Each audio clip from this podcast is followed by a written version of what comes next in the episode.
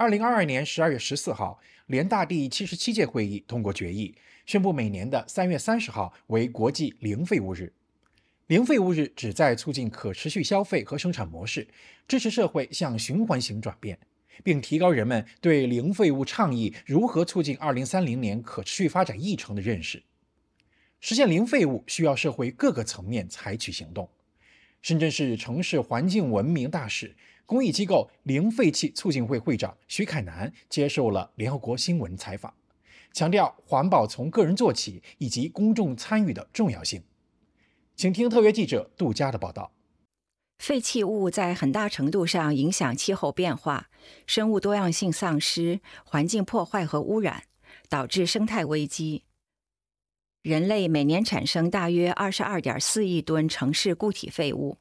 其中只有 百分之五十五 在受控设施中进行管理和处理。每年多达一千四百万吨塑料垃圾进入水生态系统。零废物倡议可以促进健全的废物管理，最大限度地减少垃圾，降低废弃物对地球的影响。向零废弃迈进，需要每个人从改变习惯开始，从细微小事做起。徐凯南一直相信良好的环境可以治愈人心。抱着这样的初心，二十年前他从捡拾垃圾的个人行为开始，逐渐开始环保公益事业。如今他全身心投入垃圾减量和垃圾分类宣传，让零废弃的理念在人们的心中生根发芽。二零零八年，在女儿出生后，徐凯南决定把生活和工作的重心完全转移到公益事业上。最激励他的是女儿对他说的一句话：“我最不愿意看见的就是垃圾，希望长大以后的世界上没有垃圾。”因为生完孩子，使我打开了另一片天空，就是这个整个看世界的角度都不一样了。我的重心可能就变成了以孩子为我的重心，就是我如何能够带他的同时，同时自己又能成长。呃，这时候就变成了我思考的问题。然后在带孩子过程中，我在学习各种各样的知识，是和我原来的呃这种两点一线的这个生活是完全不一样的。所以我就是在小区里头跟带孩子的妈妈聊天，寻找我想做的事情。那因此的话呢，就会有很多啊，就会说，哎，那我们是不是应该文明养犬的宣传做起来啊？那我们就去宣传。哎，那觉得这个小区里头脏乱差的地方，大家群里讨论的比较多。哎，那我们是不是做一下捡拾垃圾的工作？这些实际上就是就是等于群里头大家讨论到啥，哎，那我就觉得，哎，我是否应该去组织大家做一些啥？小区居民的一段集体维权经历，促使徐凯南采取实际行动，投入到垃圾分类工作。我们可能就在下坪填埋场五公里以外的这个范围，下坪填埋场的垃圾量就非常多，就是特别是一六一七年的时候，达到一万一万吨，一天就有一万吨，就是深圳市一半的垃圾那个时候都要往那块运，呃，因为焚烧厂还没有完全全部建好，嗯，深圳人口不断攀升，所以垃圾量就是特别大的情况下，就都是往那个填埋场倒。但到了以后，他他的人员和他的这个厂子的呃能力，他是一时半会儿是不能消纳的。然后随着风向的吹，就会吹到我们的小区，我就能闻到很明显的味道。所以我这样的话就进进入到下坪填埋场的一个维权群，然后去了解受这种味道的影响之后大家的反应。那那个时候你就会发现，嗯，很大部分的人他闻到这个味道，他只是说骂人呐、啊，那他可能会去骂清洁工、骂保安、骂骂政府没有处理好垃圾。呃，但是独独所有的这个呃 Q Q 群里头两千人，没有人会去说，哎，我应该从自己开始做起垃圾分类。哎，这是使我觉得很奇怪的，因为因为我觉得我们每个人都在产生垃圾，我们整个小区的呃这个几吨的垃圾都在那里头。那我就觉得，哎，那大家都产生垃圾了，为什么大家自己对自己都没有要求，只对别人有要求？所以，呃，这也是我开始行动的这个原因之一。当时深圳市出台了一个有关垃圾分类的条例，推出了周六资源回收日活动。徐凯南自愿承担了宣传工作，向大家介绍垃圾分类知识。二零一五年，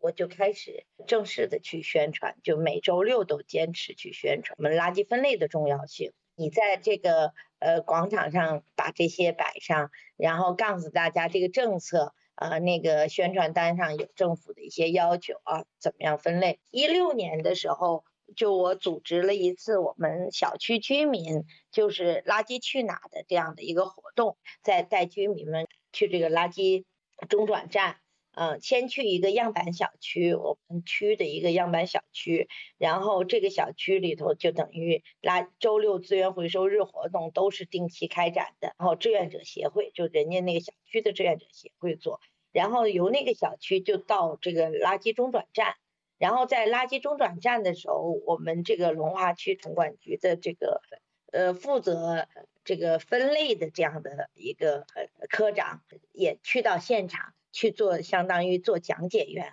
告诉大家就是这个中转站是收我们这块几个小区的垃圾，那么然后在这块收运了以后，然后再给它送到厂下坪填埋场去处理，那么有有一些部分是应该去送到焚烧发电厂去处理。那然后我们的厨余垃圾要要想要收收运出来，是因为我们是有厨余垃圾处理厂的啊。那这个希望大家能够愿意分类。徐凯南牵头组织的社区活动很容易被小区居民接受。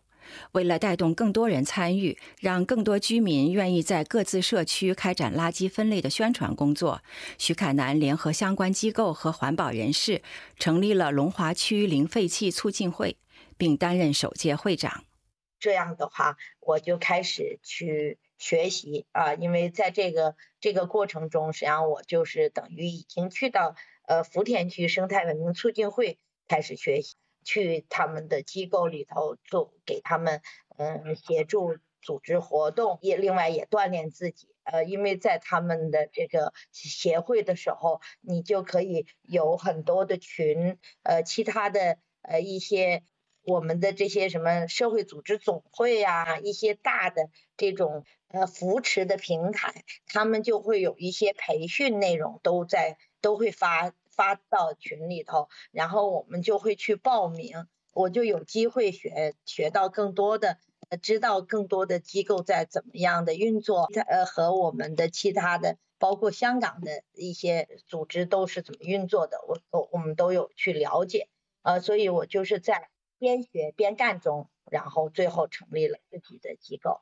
自成立以来，零废弃促进会已经培训了近五百位垃圾分类志愿讲师。分布在深圳各区，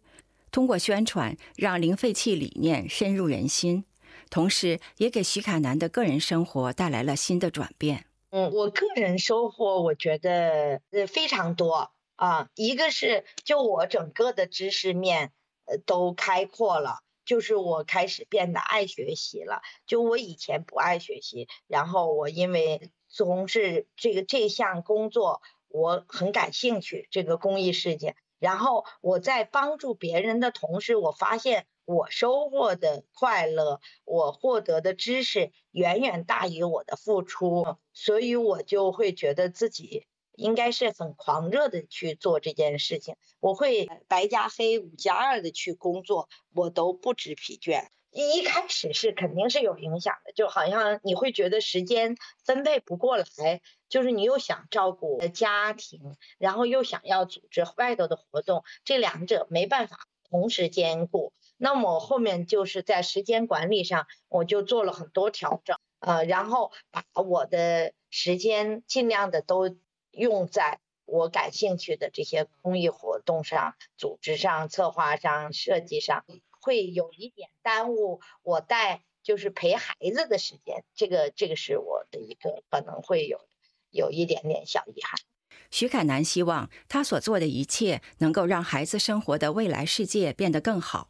呼吁每个人为社会进步奉献一份力量。呃，最骄傲的实际上是就是培养出了大量的能够愿意去奉献和愿意行动的志愿者，他们能够持续的愿意去行动，这是我最骄傲的一件事情。